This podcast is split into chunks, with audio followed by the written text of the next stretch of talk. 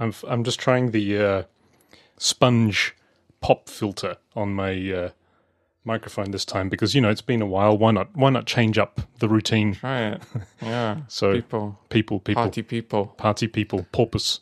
When when you, when you said the sponge pop filter, for some reason, the first thing that came to mind was the band Sponge, S P U N G E. I thought you were going to say SpongeBob because it sounds a bit like pop, sponge pop filter. Oh, yeah. Yeah, I suppose it does, but I don't have enough children to think about SpongeBob in my life. We'll start with this. Let me uh, see if you can tell what this sound is. Are you ready? Okay, yeah. That uh, that sounds like you're clicking a ballpoint pen multiple times in succession. That is correct, and uh, this is this is uh, not just any ballpoint pen. Oh, this is the um, I wouldn't call it the Rolls Royce of ballpoint pens. I guess you maybe you'd call it the Ford Model T. That's not a good example, is it? Um, Very old. Yeah, no, that's not a good example. What would what would be the good example for this? I suppose it's the Well, no. Okay, well, I'll just get to the point. Um, so I, uh, as we've discussed before when we talked about fountain pens, mm-hmm. my writing implement of choice has always been the ballpoint. Mm. And actually not only writing, actually, to be totally accurate, less writing and more drawing. Mm. I don't usually like to write that much with ballpoints, and I prefer, you know, gel ink kind of pens, mm-hmm. just because they're smoother and, you know, lighter and much uh, right, uh, right. easier to move quickly. And they give a very reliable line as well. Exactly.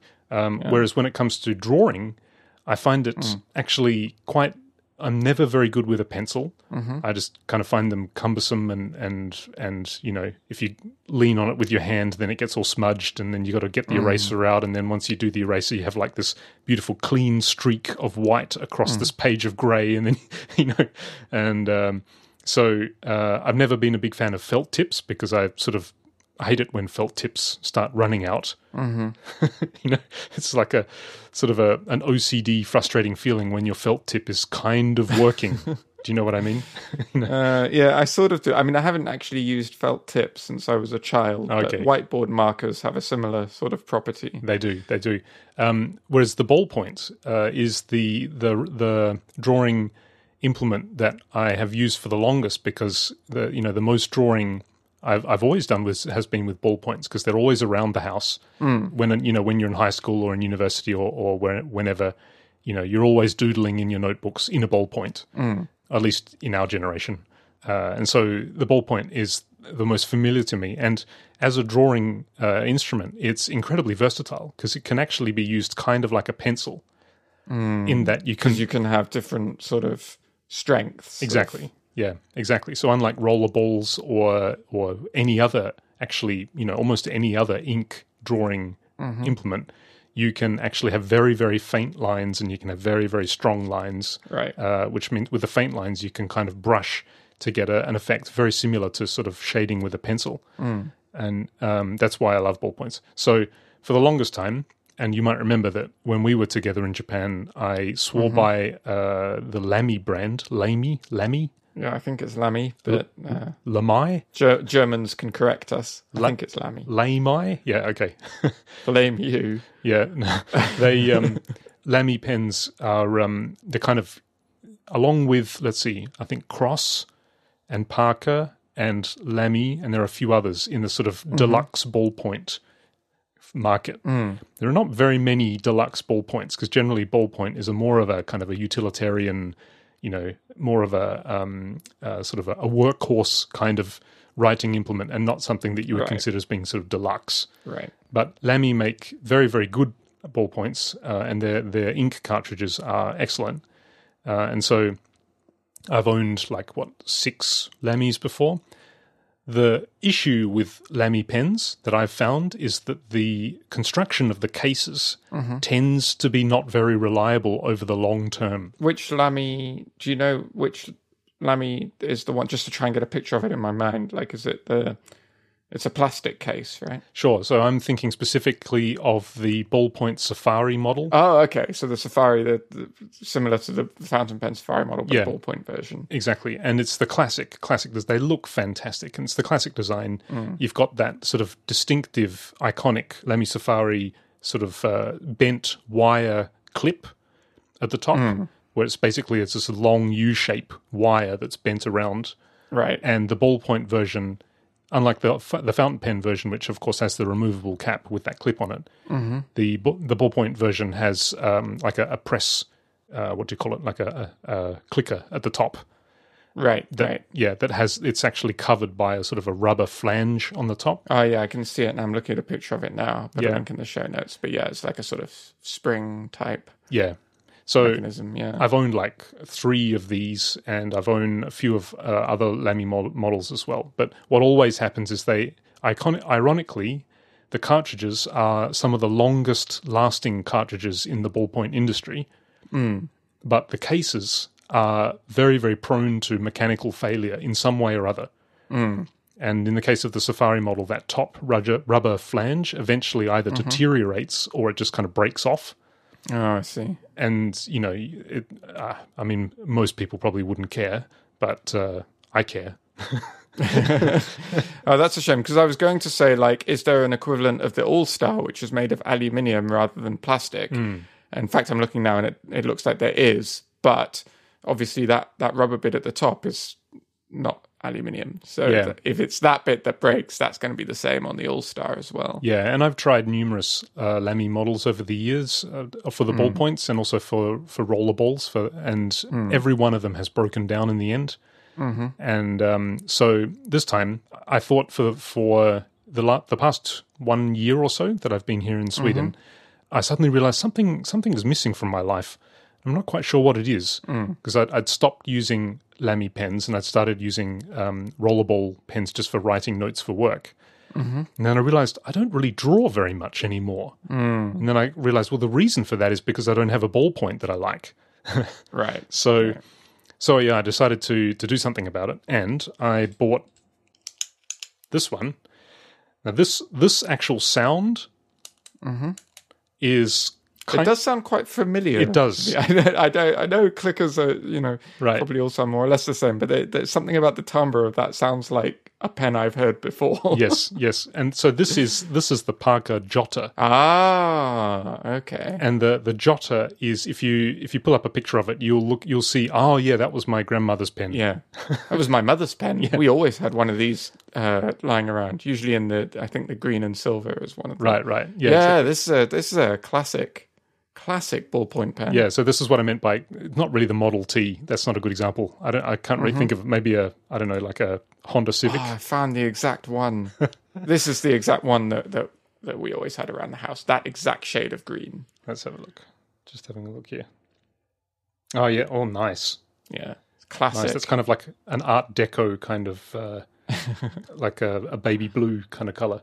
Yeah. Oh, they call it grey green. Yeah. Anyway, grey green. Yeah. So I was very nervous about getting a Parker because I'd never tried Parker ballpoint refills, so I didn't know if they were better or worse than than Lamy, mm-hmm. um, and how they felt to draw with. Um, the main thing that I was concerned about, of course, as you can see just from looking at it, is the grip, mm. because it sort of tapers down. So I, I bought the right. I bought the the um, uh, all stainless steel version. Oh, okay. So, yeah. so it really is the sort of the Rolls Royce of that. We can actually get them in, in gold, but you know, um, I bought right, the, right, right, right. the all stainless steel version, yeah. um, and so it's it's quite smooth on the end, and there's mm-hmm. there's nothing stopping your fingers from sort of slipping downwards. Right, unlike the the Lamy Safari, which has not only does it have a separate bit that you hold, but that separate bit is shaped mm. into a sort of.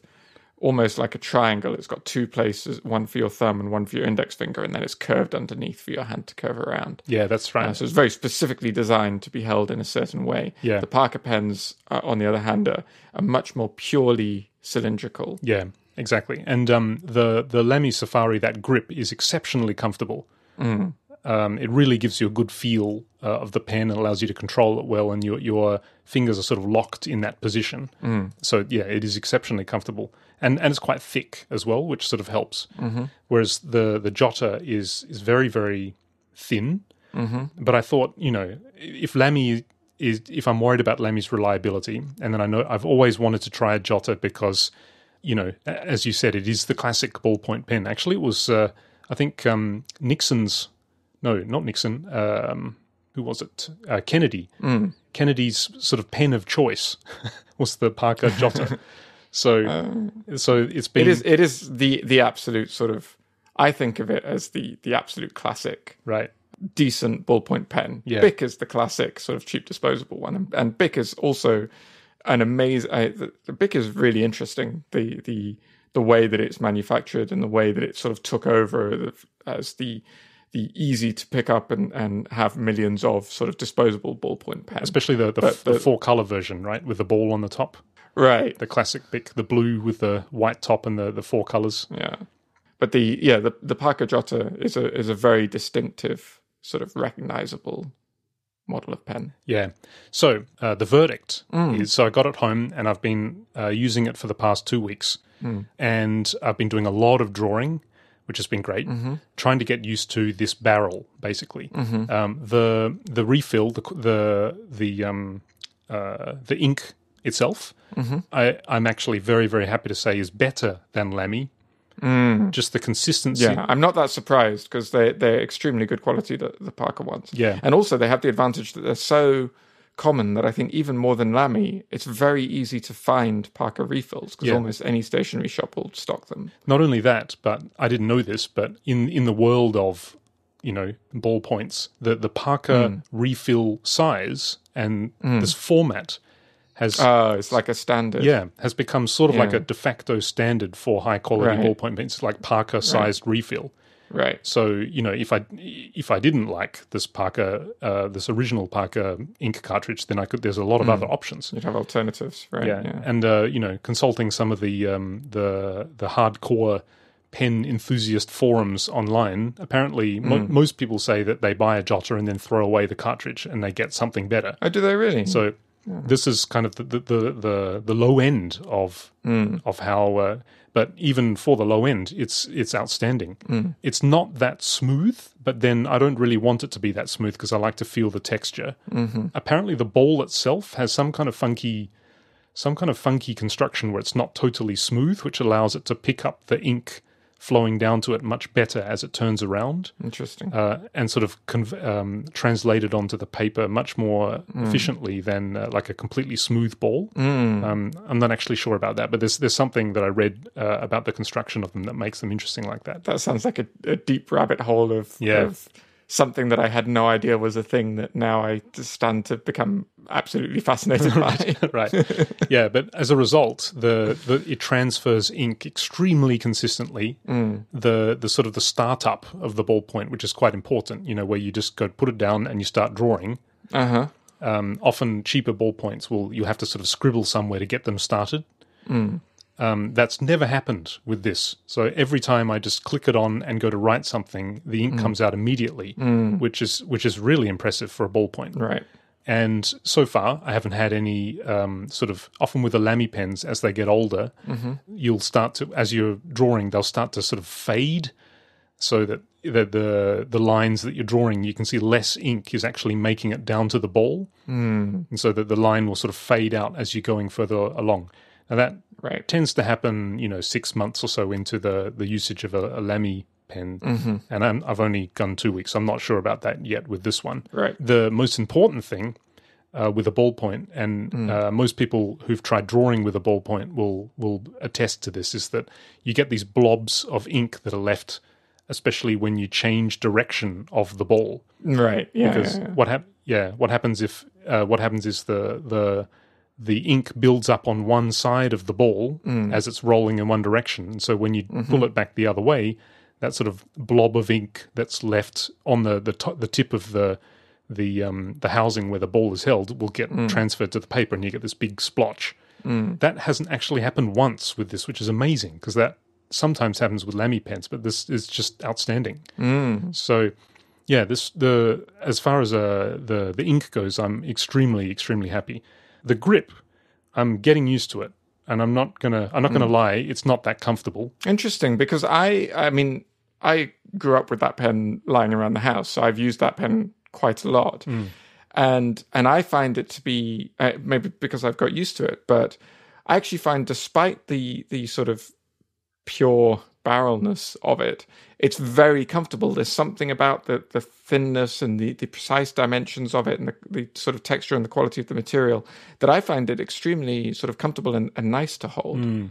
I think what could be one thing is that this is the stainless steel version, mm. uh, whereas the, the sort of more classic, class, the plastic versions, mm. um, the, the, the plastic obviously has some degree of gloss and sort of Um, te- texture right, to little, it. A little bit more texture to it. Yeah. Exactly. Whereas this stainless steel version is totally smooth. Mm. So that could be one thing. I don't find it uncomfortable, but it's definitely not a Lamy Safari. You know, it, I definitely mm. feel that my, my fingers, I'm having to sort of close down on something that's much, much thinner, which I'm not really used to. Right. But one positive um, uh, sort of side effect of that is that one problem that I've always had is that I tend to hold my ballpoints too tightly. Mm. And in this case, because it's so thin uh, and because mm-hmm. it's quite smooth, it's sort of helping to train me to hold it much more uh, loosely. So, right. yeah. Anyway, uh, to summarize, very good, very, uh, very impressed. And I was a little bit concerned when I when I bought it because of the the you know the, the form factor and mm. how thin the thin the barrel is. But uh, so far, so good. Mm. I mean, it does. You know, it's a very different style of pen. So there's probably uh, an extent to which it's just a case of. of getting used to it. Mm. Uh, so it is good to give it, as you are doing, um, to give it a proper shake. And even though it feels a little bit strange and uncomfortable at first, you know, not to immediately judge it as being a worse design because of that, because there is, you know, you, you have to actually get used to, spend enough time with it to to get used to it before you can really judge whether it's better or worse for you. I yeah, think. yeah. I mean, arguably, you, you you know, somebody could say that, well, you know, I mean, if you have to get used to it, then how effective is that as, you know, a, a superior design if it requires getting used to? But, you know, I mean, also, I won't lie, I mean, you know me, the the sort of legacy aspect of this pen is also appealing to me.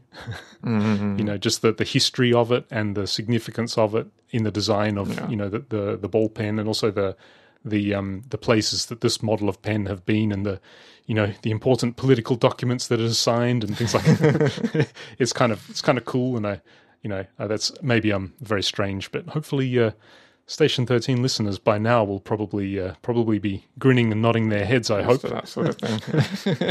yeah. So yeah yeah well, congratulations. Yeah, no, you've you've sort of made me intrigued. Although I've never been much of a ballpoint pen person. Mm. Um. I don't know, recently, because I write so infrequently, mm. I am starting to to feel tempted by getting a, a ballpoint pen just because my fountain pens dry out because uh, I leave them for so long. Right. I have a pen uh, at my desk at work, mm. which I jot down notes, you know, reason not that frequently, but, you know, at least sometimes. Mm. And so that one stays inked and and... is fine. Mm. But the other the others, I recently just cleaned them all out and and didn't put any new ink in them because it's not good for them to stay with ink just drying out and and never being used. Mm.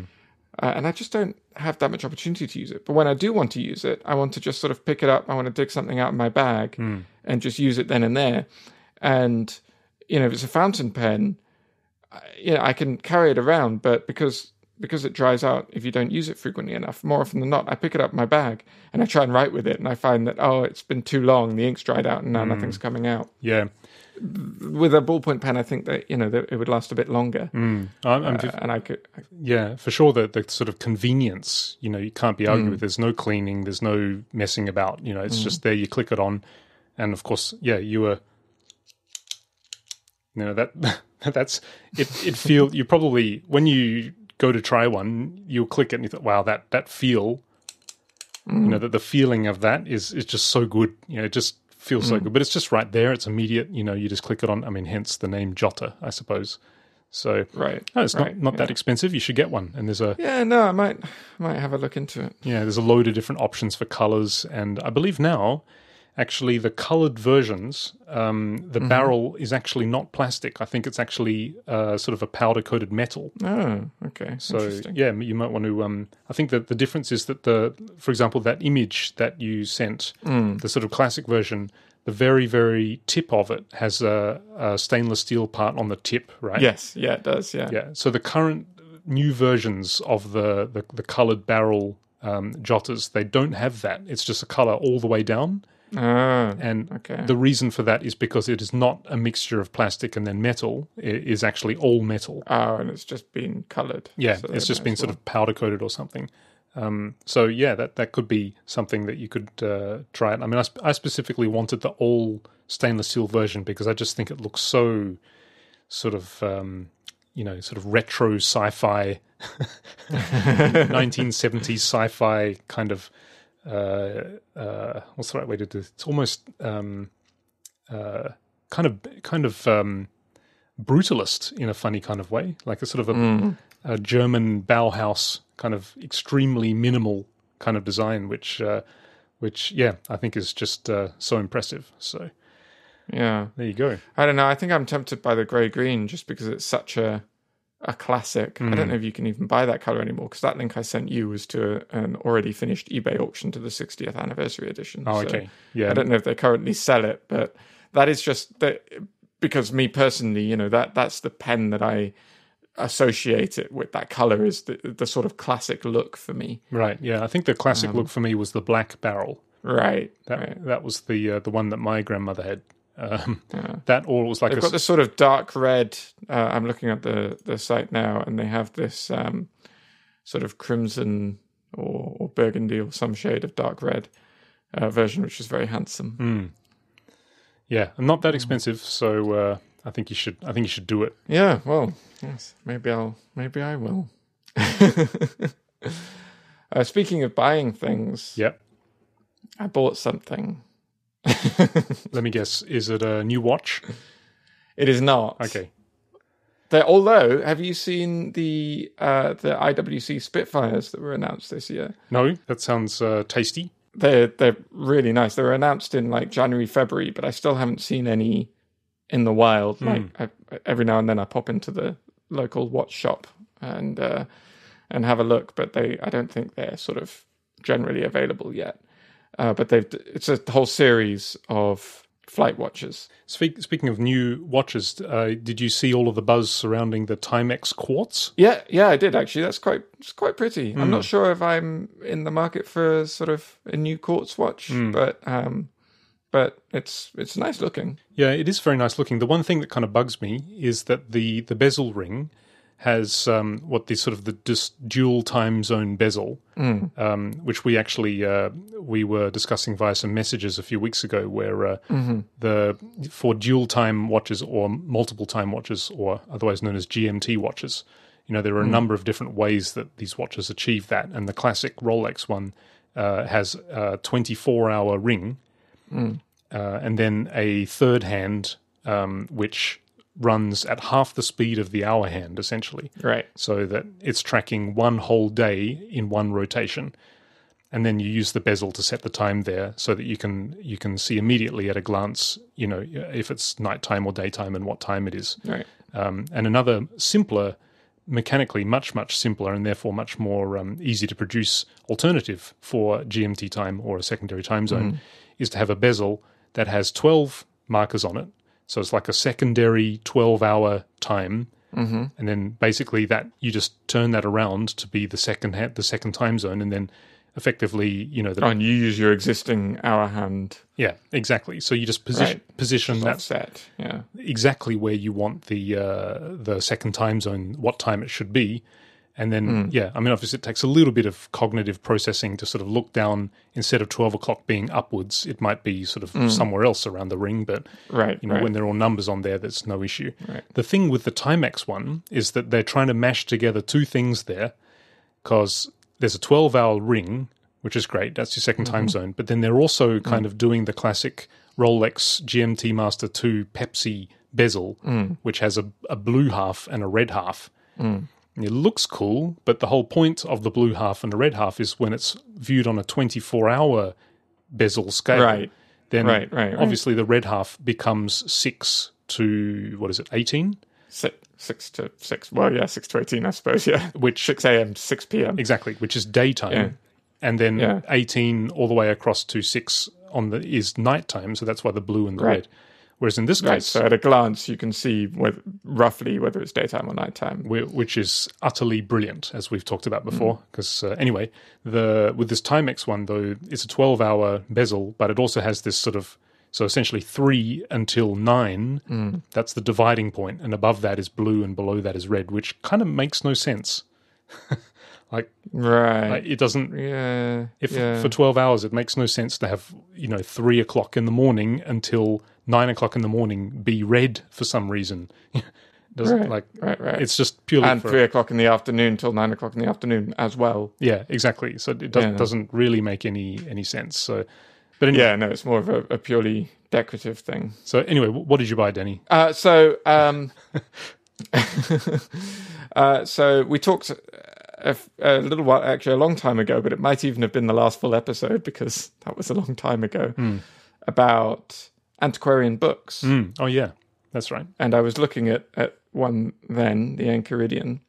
Uh, I didn't get that one in the end for a, a number of reasons, but eventually I just decided against it. Mm. Um, it's a little bit expensive and it was not quite what I was looking for, but I've still continued to sort of follow with interest what's going on on the eBay right uh, since then. And there's a a lot of, you know, I'm learning more and more about it. It's like when I first got into watches and you first me, introduced me to that world, and and the first couple of months were spent learning mm. all about, you know, what's available and, and what my own tastes are and what I'm actually looking for. Right.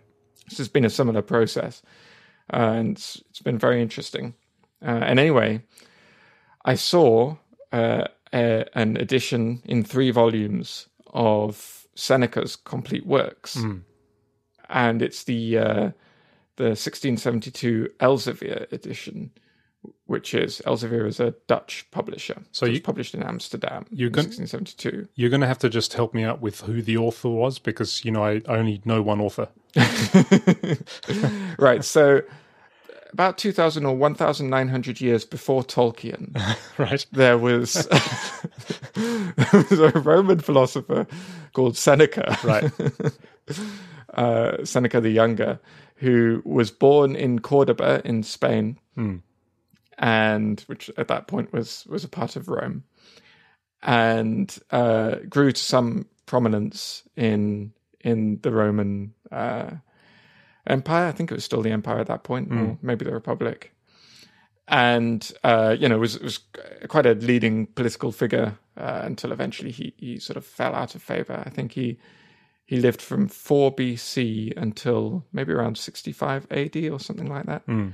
Um, and uh, during his time, he wrote a number of political works, but also a lot of moral and ethical works. Mm, I see. And it was one of his essays... Uh, called On the Shortness of Life, ah. which got me into this whole Latin thing mm. two years ago. I see. Uh, which was a, a set of random weird tangents, but of all things, it started on uh, John Gruber's podcast. John Gruber's quite a famous Apple commentator. Right. And he has a podcast called The Talk Show, okay. which I listen to. And on an episode... about this time two years ago, he happened to be talking in passing, and I can't even remember what he was really talking about, but he mentioned this work by Seneca On the Shortness of Life, and it sounded interesting. Mm. So, you know, I looked it up and I was interested, uh, but I really wanted a, a bilingual copy that had the Latin on the one side and the English on the other side. Mm. Uh, and in my initial search, I couldn't find such a thing. I could only find fully translated English copies. Mm. And one thing led to another, and eventually I came to the conclusion that I'd just have to learn Latin. I see. That is how badly, how badly you, you know, you wanted to read that. I just have to learn this language.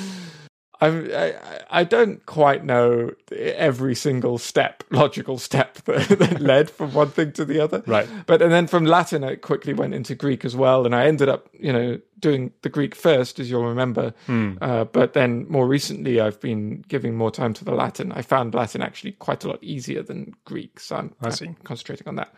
Um, anyway, so it is, you know, it's it is this work that got me into the thing in the first place, so it's very relevant to my interests. Mm. And this particular edition, the, the Elsevier sixteen seventy-two edition, must have been uh, a fairly widespread edition. I think it must have been published in, in some numbers, because I've seen it come up on eBay a few times mm. in, in the sort of two months since I've kind of become interested in all this. Right. Uh, so... I've seen it come up. I've got a good idea of the sort of price that it usually goes for. Mm. Uh, it's a three-volume set, so it's three books.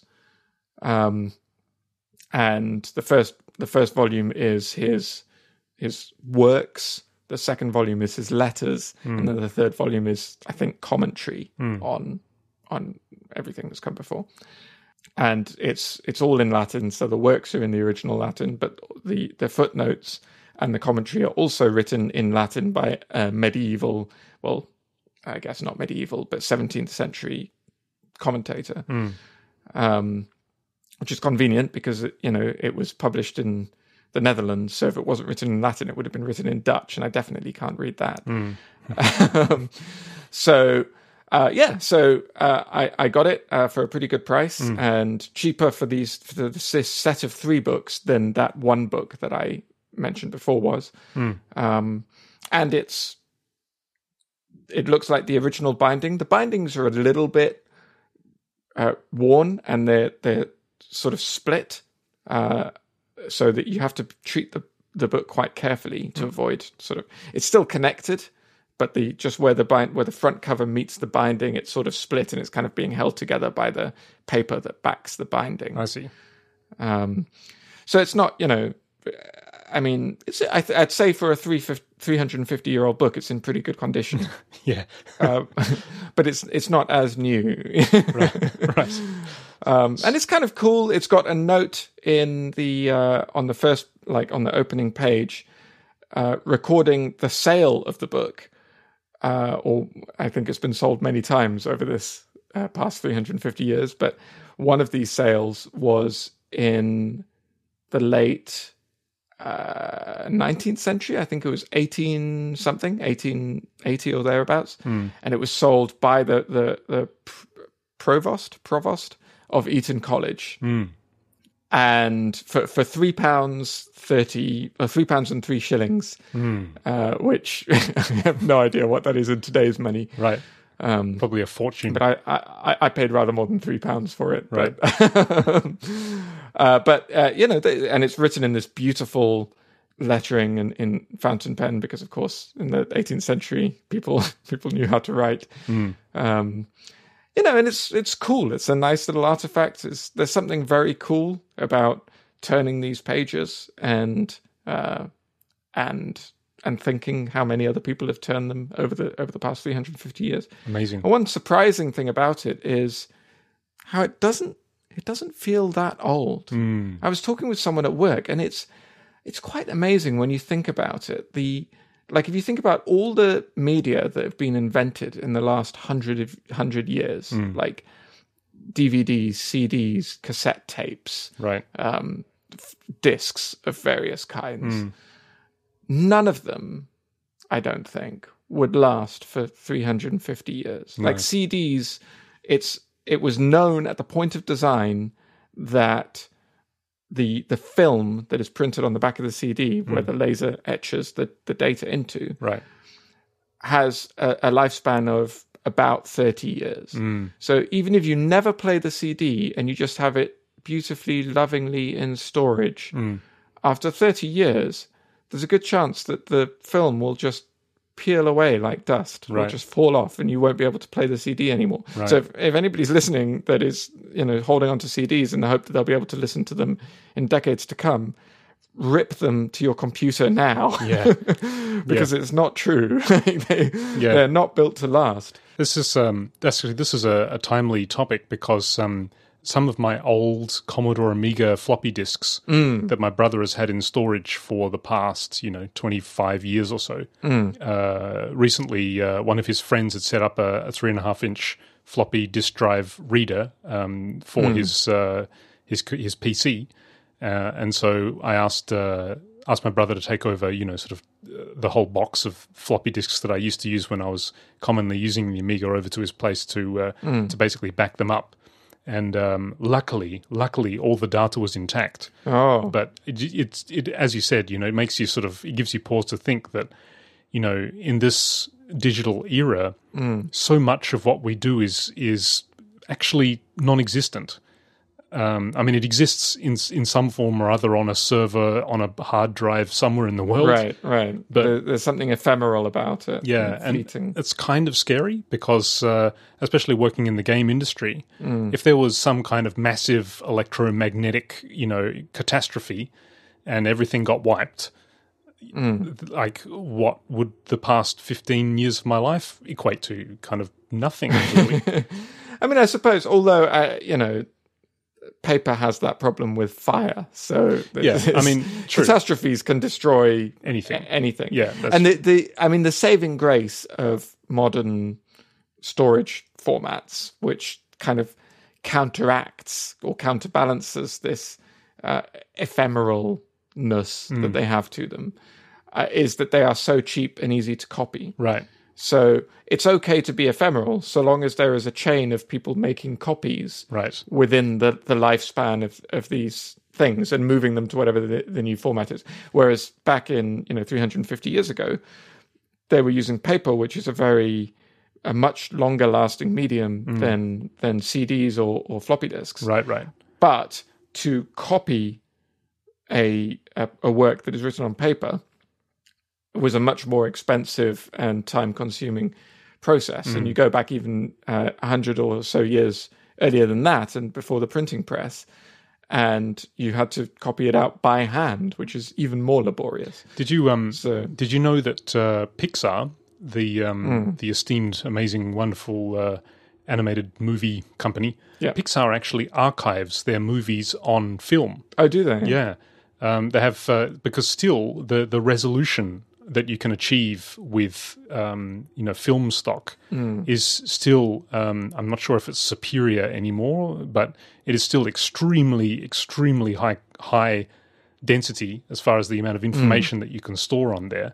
Mm. Uh, and um, the only challenge, of course, is is the reproduction of color, because film uh, will often sort of um, impart onto the image its own properties, being a, a sort of an right. or, organic like medium. Chemical, yeah, yeah. Yeah, exactly. But the f- film is a much more proven long-term archival format than digital, which is it's sort of interesting, interesting to think of it like that, because as you said, it's like, well, just make a copy. Right. But then, you know, if it's a copy of a copy of a copy of a copy, sure, these not, it's not going to degrade or anything, but right. you're essentially sort of you're copying from one medium to another medium. It's kind of like taking a piece of paper and copying the document onto another piece of paper, onto another piece of paper.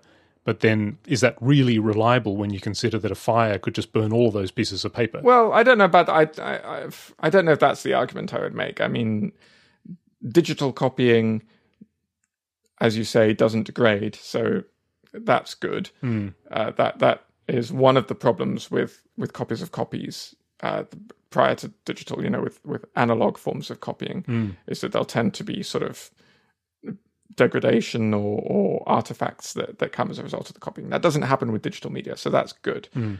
And th- things getting destroyed by fire or whatever could, could happen with anything. Mm. So that's not what I would focus on. But you are reliant on this sort of unbroken chain of people to to copy stuff, right? And the Internet Archive is a good example of this. Mm. Like, we're very lucky that a couple of people made a decision a while back to to run the Internet Archive and to try and archive things, and are continuing to do so. It's becoming an, a more and more difficult task as the internet becomes much bigger. Mm. But that it's, you know, if they stop, it's it's gone. It's it, it doesn't take very long mm. for for huge amounts of data to be lost, because there's this constant uh, cost of of keeping the copies going that you must pay. Yeah, I don't know if you saw uh, there was some interesting news doing the rounds a few weeks ago, I think, on various websites about the Universal Music Group, I think it was, and the the, the Vault fire that they that they had. Where mm. do you, did you? I'm, I'm not sure if it was Universal. It was one of a. It was a sort of a very very. Was this was this the one where they burnt all Prince's work or something? Was there some story about that? No, no, it wasn't. It wasn't burning. It was right. a. It was right. a fire in the vaults of mm. some lot in Hollywood. I think it was mm. Universal um, that resulted mm. in a massive, massive amount of loss. Uh, f- mm. of some extremely significant and important uh, classic recordings. Mm. And this was actually, I mean, the news that you'll read if you look it up is all about how the the uh, how Universal covered it up mm. uh, and said that, you know, no music was lost in this incident, where actually massive mm. amounts of music was lost in that. Mm-hmm. But, you know, I suppose, yeah, like, for example, Pixar's decision to archive their movies on film. Mm. Yes, I guess, you know, as you've said, really, um, the... It, I guess there's, there's not that much more. I mean, the, what it takes to destroy a film archive is just something different than what it takes to destroy. Right, right. right. Um, and it, it's that's why it's good to have multiple forms of backup, right? Right, right. So if one of them falls, you have another. Actually, though, the um, uh, on this topic, the the issue of, you know, digital things actually being non-existent, like more or less non-existent in terms of something that's physical, mm-hmm. is uh, came to mind today, actually, when uh, I purchased a domain name, mm. and um, this is for related to my business, which is uh, some you know some new interesting developments that uh, I'll be announcing later down the line. Mm-hmm. But um, I purchased a domain name, and the domain name happens to consist of. It's it's eight letters long, mm-hmm. and both of the words, it's a two-word domain name, and both of the words mm-hmm. in this eight-letter string are dictionary words. Right. So I went to, to have a look at the prices of different options. And mm. nowadays, of course, you've got all of these new cool kind of uh, like dot studio and dot games right, right. and dot design. Yeah, top, and, le- top level domains, they're called. Yeah, dot digital. Mm. All of these kinds of newfangled cool ones. Mm. Um, mm. But the uh, the dot com version of uh, mm-hmm. of the, the name that we wanted was actually available. Mm. However, it cost one thousand three hundred US dollars. Mm. So, yeah. so in the end, uh, after much thought, we actually bought it for one thousand three hundred mm. US dollars. But mm. that it's just ah, I, I had to. I bought it and then I had to go lie down for a while. It's like, I mean, it is. Yeah, that actually, I don't know. It it is a lot of money, mm. but for a business, you know, in in in the. context of a business, it's a relatively minor expense. Yeah, I mean, of course, for uh, for the the question is, do you is that when you renew it, do you have to pay that every no year, or is it, that's a one time purchase and then you pay the normal renewal fee for like a dot com, which would be whatever it is. Yeah, that's exactly right. Dollars or something. Yeah, that's exactly yeah. right. So the, the okay, well that's good. That's not so bad. Yeah, so I mean, obviously, I mean that's the reason that we decided to buy such an expensive domain mm. uh, domain name mm. in the end. Um, was because that you know in the long run it's not that expensive really, mm. and also when you consider the sort of the, I guess the um, the easy, intuitive, quick, immediate nature of just saying something something dot com, and right. where that something something is exactly your brand name, you know right that, right, right. that exactly that is yeah. is extremely powerful. It's sort of priceless, yeah, yeah. and so yeah. to sort of own that is uh, something very important, but. You know, it was interesting because um, uh, not only was it so expensive, and normally when you think of domain names, at least when I think of dom- domain names, yeah, you know, twelve dollars, thirteen dollars, mm. you know, mm. something like well, you think of the price that you, we pay for renewal, which is kind of, you know, between ten dollars to twenty dollars or even cheaper, sometimes like nine ninety-nine or things like that right, for certain right. domains. Um, and it's sort of come across this price, one thousand three hundred dollars. Mm. And and one of my colleagues said that, well, you know, I mean, if, for example, uh, one other reason that I was kind of nervous about that is because just of the, the, the process that we're at with creating this brand, it's not totally mm. official yet, which is why I can't talk about it yet. Right, right. But because it's not totally official yet, uh, spending that much money on something that may end up being useless mm. if for some other reason we can't secure this as a as a trademark name. Mm-hmm. That's mm. also not good either. You know, but it's funny, my, my friend mentioned, well, that's all right. You know, if, if it is already taken or we can't get it as a as a brand name, then we just sit on it for a few years and sell it for a profit. Right, right. And that it's kind of like a, for something like a domain name, which is, you know, even more kind of intangible than like a, a video game that you create. It, it's like even more like, like what is a domain name? Where well, is it? Well, it sort of is, but it's a it's a fundamentally limited resource, mm. like lim- limited in a sort of kind of artificial way because it's it's managed by a group, right? Who, who you know manages that that top level domain, but I mean it's it's as real and also as not real as money, mm. which is also sort of managed by some group, depending on the currency, right? And only has value because the people using it agree that it has value, right? Right? Yeah, and it's and the value that it has is sort of defined by what the market thinks it's worth, and mm. and clearly the market in this case is you, and right. you decided it was worth it. Yeah, so. yeah. I mean, actually, that so one thousand three hundred dollars for a domain name is actually. Especially, I mean, as a business expense, yes, sure. Mm. Um, as far as sort of shorter dictionary word dot com mm. uh, addresses, mm-hmm. it's actually on the cheaper side. Yeah, I'm, yeah, I'm not that surprised. I thought you were going to say, like, more than that. Yeah, but I mean, that's it's it's just amazing. I mean, you know, the I remember, uh, I don't know, it's just like normally when you think about dom- buying a domain, it's, yeah, you know, it's a cheap thing. Right, uh, but to, to be confronted with that cost and think, whoa, that's like, yeah. you know, yeah, yeah. and then also the, the the the thought that, well, you know, if we can't use it, and we just sit on it for a few years, and the price goes up. Yeah, and it's like that. That's yeah, it's just a, a strange, strange, strange world that we live in. And as as you said, that you know, just the way that internet security and internet privacy has been sort of has has formed over over the mm. past. Two decades or so, you know, where the, the email address becomes like the the the, the essential sacred key, mm. and along with a password, and of course the email address will be tied to a domain, mm. uh, and so like the domain, even if the website itself has limited usefulness or limited effectiveness from a business point of view, mm. the the domain. And therefore, the email address is associated with that, and therefore everything else that's tied in with accounts and stuff like that to those email addresses mm. becomes incredibly, incredibly vital.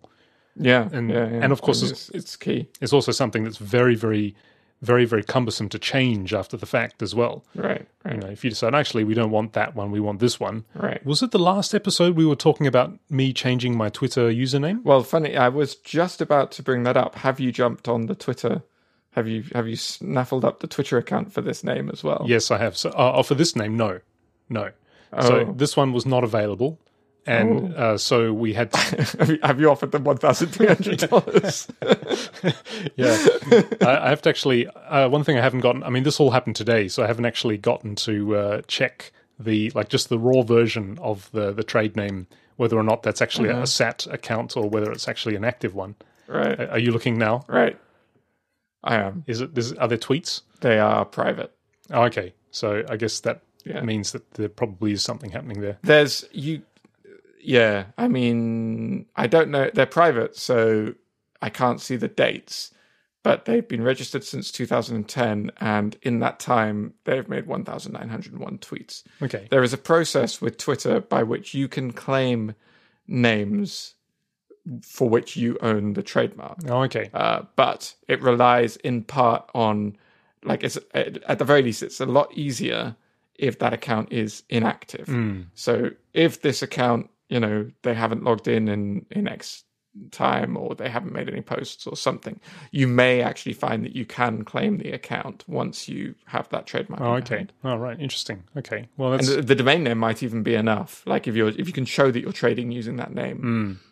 Interesting. Yeah, I think. Do we ever finish up the the topic of me changing my, my username? I think we did. Uh, we did. You you okay. you changed it. I think it might have been the last episode was the, the second to last. We talked about you thinking about doing it. And then I think in the last episode, you had gone through with it. Yeah. I still have not. I am still, I still have my other one. No, I was thinking of using the Kid Viddy name. Right.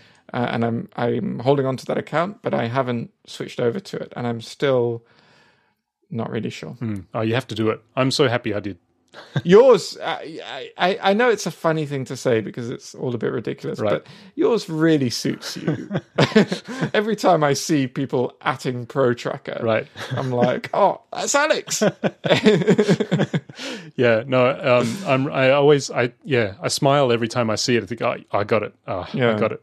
Especially, I mean, it was so bizarre because, of course, as I t- mentioned last time, when like ProTracker and various numbers, they're all taken. Mm. So it must have been something that was active before that somebody gave, given up at a, around the time that I found Maybe, it. Yeah. So, yeah. But I haven't received any Got weird lucky. sort of at messages from anybody. So anyway, mm. um, do you own any, you don't have to say what they are, but I'm curious, do you own any sort of very short U R Ls that you bought a long time ago? Um, like kid viddy dot com or something like that? Kid Viddy. uh, no, I have... I guess I must own about four mm. or so U R Ls. I trimmed it down because there's there's a couple that I bought that I realized eventually I wasn't using and I sold. Right. They weren't that short though. So I, I used to own indulge your curiosity dot com, mm. which is a, I, I can't remember exactly what I was thinking of doing with that. Right. But, um, obviously indulging your curiosity, I suppose. I, I was I, I I was either going to write a blog or I was going to write a thing about curiosity. I can't quite remember. But anyway, I got that and never did anything with it. And I have my personal address, which is d p wright dot com. Mm. I have the Station thirteen domain, which is station thirteen dot f m. Mm. .fm domains are quite expensive. Oh, really? Uh, not just to buy, but to renew as well. Oh, okay. Um, so the renewal, you know, if it wasn't expensive to buy because no one was holding on to the domain, mm. but the recurring cost is, you know, a lot more than a .com would be. Mm, okay. And I have uh, my wife's yoga uh, classes. I have a domain name for that. Mm. That's at one of these fancy dot, uh, one of these fancy new T L Ds. Okay. It's it's a dot yoga. Oh wow! Domain. Wow, that's great. Fantastic. Um, so I've got that, and I have one for my old band, the one which had the Kid Viddy uh, album, okay, uh, which is razor blade oscilloscope dot com. That okay. just redirects to Bandcamp. Oh, okay. But I think that's right. I, I had a couple more which I got rid of. There's one which our former employer, mm. I think, used to own but let go of mm. that I've tossed up buying f- since then. Okay. To hold on to. He he was holding on to it for a while because we... the two of us were planning on doing something with it. All right. And so, and then that never went anywhere. He held on to it, but then, you know, eventually he was going through the same process I did of going through some of his, I mean, he has such a ridiculous number of domains. Right. And so he was going through sort of trimming them down a little bit. Right. And, um, and he asked me if, if I was doing anything with it and I wasn't. So I think he, he decided not to renew it. Okay. I'd rather not say what that is because there's still a chance that either I or we decide to do the thing we were going to do with it. Was it? And then I might buy it again. Was it .com? No, it was not. Okay. It was it was different. Okay. Is it is it like a like is it potentially valuable? Is it like a dictionary word or something or short or? It's a dictionary word, it's short. It it would mean a lot to the people who are interested in this thing. Okay, I see. No. Um, so yeah, it's a it's a cool one, but I yeah I never never did the thing. So I uh, I have a six uh, yes a six character .net domain that I've owned forever, mm. uh, but it has a hyphen in it, so potentially it's not really that valuable, and it's also not a dictionary word. Um, Mm. It's readable, but uh, the reason I'm not saying what it is is because I've forgotten what I've actually got up there. so, so if I say it and people go check it, it could be potentially okay. quite embarrassing. So that's why. I'm... If, it, if it's safe for work, we might put it in the show notes, but we might not. But it's, it, there's there's definitely nothing up there that could be potentially uh, incriminating, other than just being ex- extremely embarrassing. Uh, if it was like mm. a, an ancient old website that I had up there, so I've forgotten what it actually is. But that's that's the shortest one that I own. Which is, uh, yeah, six characters, but it has a hyphen. And I guess hyphen uh, hyphened um, domains Hyphens, are, yeah. are, are uh, yeah. fairly, you know, fairly, um, uh, I don't know. Not unpopular. Yeah, unpopular. Anyway, yeah. so now um, after having purchased this extremely expensive uh, .com address today, mm. I have uh, I have yeah this strange, strange, comforting sense of reassurement. It's mm. it's going to be okay. Well, you don't have to do it again. No. That's oh, right. I've just I was just looking through. Um, sorry, just on the domains thing. I just remembered another domain that I used to own, but I let go of, and I slightly regret this one. Mm. spaced repetition dot org I used I had for a long time. That's nice. I, I had a little website about spaced repetition on there, and I was thinking of making a you know an S R S flashcard program that I was going to mm. sort of put on there. Nice. Uh, but that's quite yeah, that's a cool one. But I, again, I wasn't using it, so I let it go, and I think somebody else has got it now. Yeah, we have um, my band project um, or my music project, Remote Transmission. Mm. Uh, so that also remote transmission dot com. Mm. Um, that one I own as well, mm. um, and that those are two dictionary words, but you know it's very long, mm-hmm. uh, so it wasn't very. It certainly wasn't one thousand three hundred dollars when I had when I bought that. But uh, oh, and another one that I had, a very short one that I had actually, uh, which is this is another web service that I'm I'm digging through the sort of attic of web services I started and never published. Right. I was working on a thing called V C S dot I O. V C S dot I O. That's short. V C S. Which is very short, uh, probably doesn't mean much to you if you're not a programmer. But this is this was for back in the day before before Git took over the world as sort of the standard version control system that everyone uses. Oh, okay. And it was when you know some people preferred Git and some people preferred Mercurial and some people preferred S V N. Mm. And the idea behind V C S dot I O was that you could, it would be like a, a translation layer between all these different version control systems. Mm. So if there was like a GitHub repo that you wanted to interact with, but you wanted to use Mercurial, mm. you could access it via V C S dot I O. Oh, I see. And it would sort of translate everything in between. And if you wanted to access it through Subversion, you could do the same thing. Mm. So I quite, I really like that domain name because it was V C S version control system. And then I O seemed like a really yeah. relevant top-level domain because it's a sort of input-output translation layer for these things. So right. in the end, GitHub just supported everything and I didn't need to make it. Right. But uh, those, those cursed GitHub people, you know. meddling with your plans for... That was good. They saved me a lot of effort. yeah, well, that, there goes your plans for world domination, though, I guess. Uh, right, right. Yeah. yeah. Yeah, it's just um, uh, this whole market around domain names at some point mm. in the past decade sort of sprung up, and um, now we are purchasing, you know, or people are selling for these these things for premium on the order of, you know, one thousand three hundred dollars, which is actually cheap. Which is actually on the cheaper end. I mean, it's an interesting thing because, you know, inevitably, the the .com top-level domain especially mm. is going to get more and more full, right? right? And names, once they're gone, once somebody's using them, they're, they're in use, right? Right, right. Now that the, the scope has expanded a little bit and you can you can have different top-level domains, mm. that's kind of eased the pressure a little bit, but there's there's still... something about .com mm. as the, the the one to sort of hold on to, unless you're, you know, even super big, and then the idea of owning your own top level domain like a .google or mm. did you see the the controversy recently about Amazon? Yes, actually, yeah, they got permission to own and manage the .amazon top level domain, right? Uh, much to the consternation of the people of the Amazon,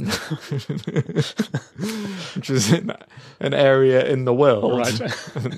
They thought that they ought to have managed, you know, which is a not unreasonable thing. It's it's sort of interesting because, I mean, there is something colonial about it, and we think of colonialism as traveling to other parts of the world and, and physically oppressing their peoples. Right. But that, you know, that that doesn't really happen so much anymore.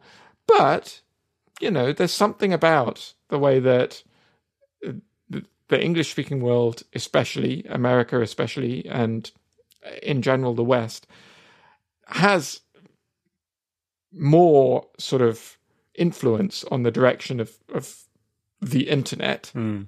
than many other parts of the world. And It, you know, and it is a fundamentally limited resource in the same way. And I think there's something to the argument that the people of the Amazon, just as the people of Germany have control of the .de ending, mm. you know, the people of the Amazon, I mean, I don't know, the, the other country codes tend to be shorter, like two letters, like D E or something. So right. I don't know if like A Z or M, A, A, A, M, N or something, like, I don't know if there's some, something else that would make sense, mm. but... You know, I, I there's there's something about like when your brand is named after an actual physical part of the world that has actual people living in it. Right. Then, you know, who gets priority in that case? It's a bit disappointing, really, isn't it? Because, you know, the, the this is a company, Amazon is a company, mm-hmm. and the reason that they want it is so that their consumers can recognize something something dot Amazon, or that's an Amazon right. website. Right. And mm. the reason for that is basically for Amazon to have more business and, to, mm. you know, to make more money. Well, to add insult to injury, their original business is selling books, which are made from trees, right. which are being cut down from the Amazon. Right, exactly.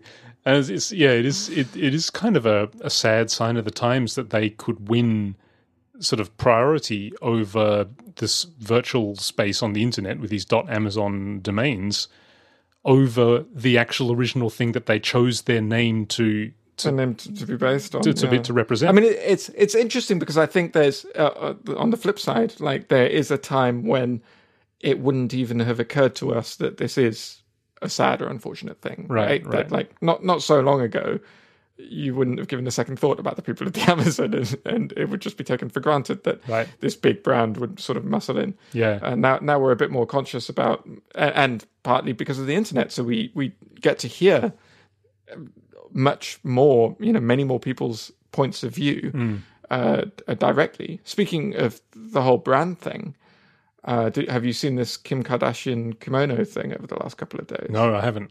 Uh, so, What's going on there? So Kim Kim Kardashian has released a new underwear brand. Right. Which is her prerogative. Right. Right. But she's she's called it Kimono. Oh. Oh no. And she's she's trademarked that name. Oh wow. So that in the U S, you know, you, you can't have a brand called Kimono, even if your brand is selling kimonos and not underwear, which are not kimonos. can can you do that? I guess you can. Well, she did, but I mean, that's kind of like it's kind of like trademarking. I mean, it's kind of blown up in her face a bit because everyone's very angry about it. Yeah. But I don't know. There there are rules about trademarking common words. Yeah. And, you know, g- general word. I don't know if kimono doesn't count because it's not an English word. I mean that. But it's not like I, I don't think America has an official language, so I don't know under what rule.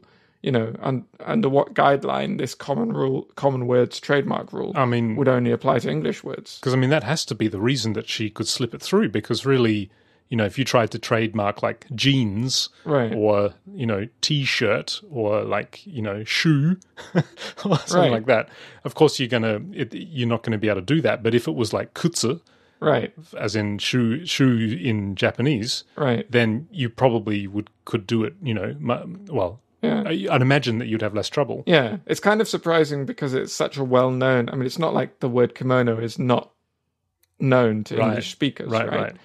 It's not some obscure word. Yeah, I mean, that's that's a, a very good point, actually, because, you know, for example, kutsu could potentially work quite mm. easily because the word for shoe in Japanese is not really well-known, whereas kimono definitely... Also, I think if you, if you really had a shoe brand here... Mm. And you called it kutsu, or kutsu, or no, it's katsu. I'm trying to say, katsu. I'm trying to say kutsu in an American accent, right? Um, kutsu. Uh, Just say it in an Austra- Australian accent and be done with it, because then, then it's katsu. If you had a, a shoe brand that was called kutsu right. here, I think A, it's less well known, so I don't, it, you know, less likely people would notice. But B, I don't think people, Japanese people. Even would be as angry mm. because you're selling shoes, right? But if you, if you had yeah. an underwear brand right. that was called Kutsu, right? Apart from just being odd,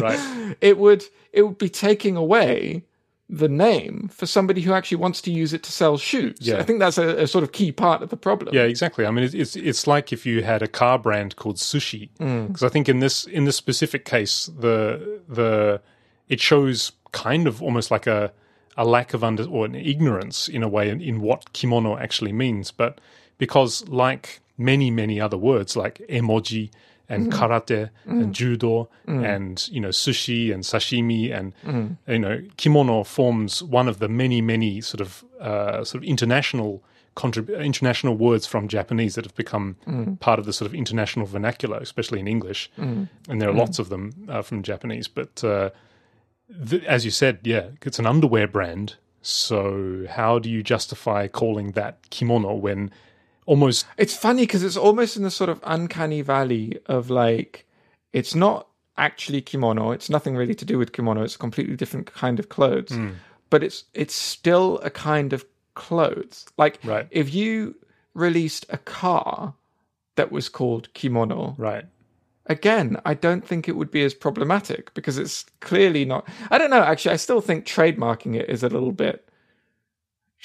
Whatever you do, I think trademarking it is a little bit off. Yeah. But, well, I think... Um, you know, it's still clearly not trying to be the item of clothing. Right? Yeah, that's um, actually what you just said there, I think bears a little, uh, requires a little bit deeper explanation because kimono in Japanese, for those who don't know, mm-hmm. in in... it obviously represents, you know, that classic Japanese garment, of course. Mm. Um, but kimono actually means something that you wear. Right. That's what the, the kanji means is ki is to wear and or clothes and mono is thing. Right. So something that you wear. Right. So it's kind of not wrong because you wear underwear. Right. But yeah, it's it's also it, it seems to be obviously or intentionally ignorant of the fact of what kimono actually means in English when you say kimono, right? Uh, what it actually means in English, which it means the same thing as it does in Japanese, which is that garment, that uh, traditional Japanese right. garment. So, yeah, nice one, Kim. Yeah, I, I, I mean, I don't know. I, I, there's, there's the other big angle that people talk about is the the whole cultural appropriation uh, angle, right? The fact that you know she's she, Kim Kardashian has. Clearly no Japanese heritage at all, but she's taking this extremely Japanese sort of culturally significant name mm. uh, and then trademarking it and keeping it for herself and not allowing anyone else to use it. I mean, that's a that's a tough one, though, because, I mean, if you look at Japan on the other side of the, of the water, mm. when you talk about cultural appropriation, you know, I mean, Japan is uh, somewhat guilty of many, many cases of doing that with uh, with Western ideas and Western sort of genres, especially, you know, music, of course. And I mean, not to the point, or I mean, I'm, I'm sure if we researched enough, we could find many examples where there have been trademarks made of Western cultural things in Japan. Mm. None come to mind immediately right now, but yeah, you know, I think the, if, if you want to make a trademark of a Japanese, like if, if you're actually producing kimono and you want to make a trademark called kimono, Mm. and you're an American company, then yeah, you know, I think that kind of makes sense. And it happens in, in Japan as well, where you have, you know, items that are trademarked with an English word representing the English version of that, which is which is produced as and marketed as a some kind of commodity in Japan. And I still don't know if you could have a trademarked, like a trademark on trousers. Probably. Pants. I mean, you know, that's that's just the ultimate trademark right there, pants. Espe- pants T M. Especially when uh, pants is used as an adjective. Right. right. For our um, English learning listeners, you know, next time you are practicing your English with a native speaker, just call something pants. You know, it's like, ah, yeah, you know, how's... how's... I don't think for, for our English learning listeners or our American listeners who I don't think they say that's pants. Oh, really? I don't think that's the thing people say here. Okay. Well, that's... I may be wrong and our American listeners can correct me, but I don't, I don't know if it's a thing or even if people are aware of the phrase, that's pants. Well, let's... Uh... Oh, look at that. Look at this. I think Kim Kardashian's name of her new clothing brand is a bit pants. Yeah. Like I, that's a that's a totally sensible thing to say in the U K and Australia, but I'm not sure it flies here. Yeah, well, let's uh, let's start a thing, listeners. So uh, I suggest that everybody go out today and use pants as an adjective in some form or other, and see what happens. One thing that you mentioned uh, just earlier, which um, I thought was uh, an interesting sign of the times is the way that the dot-com, mm. dot-com itself has attained this kind of, you know... Um, prestige. Prestige, yeah. Um, and, mm. I mean, a part of it, of course, is due to... I mean, the history of domain names, and obviously .com mm. being the uh, the earliest example of online branding mm. is something something .com. But I'm just thinking of of uh, one of my uh, close friends, his children, right? His children are um, mm. what is it, like five and eight or something like that, and they were having a, a typical argument that a uh, two children of that age would have, where they were saying mm. they they were saying what was it like. Uh, You're horrible. No, you're horrible. No, you're horrible. And then the five-year-old mm. says, no, you're horrible dot com. Dot com, yeah. You know, and it, I think it's, um, as I said, being the earliest example of, of online branding, and then, of course, sp- uh, spawning that whole, you know, uh, descriptor of that era of business, the dot-com boom, mm. and uh, this sort of this mystique around dot-com. It's it's really strange, isn't it? Now, of course, as you said, with these uh, newfangled, cool, interesting, what did you call them? The like dot studio and top, top level domains, right? Right. The, these new sort of top level domains becoming more commonplace mm. and making much more sense. Really, you know, I mean, if you if you called if if you called it like kimono dot underwear, mm. it makes a lot more sense than kimono dot com, for example, mm. for an underwear brand. Mm. However, you know, with these new, uh, more descriptive domain names coming to the forefront um, and becoming more commonplace, then, you know, surely mm. .com is going to become increasingly, increasingly more valuable and more sought after. Right. Yeah, rather than the other way around. I mean, these these new fancy domains are also quite, you know, f- fetching uh, good prices depending on the domain. Mm. But there's still, there's some, it's so ingrained in the culture now, this .com thing. Mm. For example, you know, I mentioned that we have a .yoga domain for, for my wife's classes that she runs. Yeah. I'm still thinking of buying the .com equivalent, mm. like da da da yoga dot com, right, as well as da da da dot yoga, right, and owning both and having them redirect to each other, because I think people will forget there's a dot yoga, and without thinking they'll type yoga dot com. Yeah, that's that's the other thing, because we're in a bit of an awkward transition point right now, aren't we? Mm. Where we have the ability to have all these like dot yoga and dot studio and dot digital and all these kinds of mm. you know, new names, but you know, when you were describing to somebody, you know, perhaps somebody who has a little bit less familiarity with with you know, online things, mm. um, uh, maybe somebody of a of a an upper generation or something, you know, it's much. Mm. Uh, you know, they, the idea of .com is just so immediate still in our generation mm. that, yeah, to say, oh, it's .yoga. It's like, what, what? Right, no, right. Dot .yoga. So, okay, so something .yoga dot com? No, no, no, just .yoga. Right, right, right. You know, so right, I think right. obviously that's going to um, lessen right. as these new domains become more commonplace. But still now, you know, if you start a large brand, then rather calling rather than calling yourself kimono dot underwear, mm. you know, you're going to want to call it kimono dot com at this point. Right. Uh, so, yeah, it's going to be interesting to see how the sort of landscape changes, because .coms, you know, as these dictionary word .coms slowly disappear and get bought out, mm. or as in bought out by people who are wanting to use them as opposed to bought out for parking them. Right. You know, it's going to be interesting to see how things change. Yeah, definitely. Well, enjoy your new thirteen hundred dollars domain name. Yes. I hope you got the most out of it.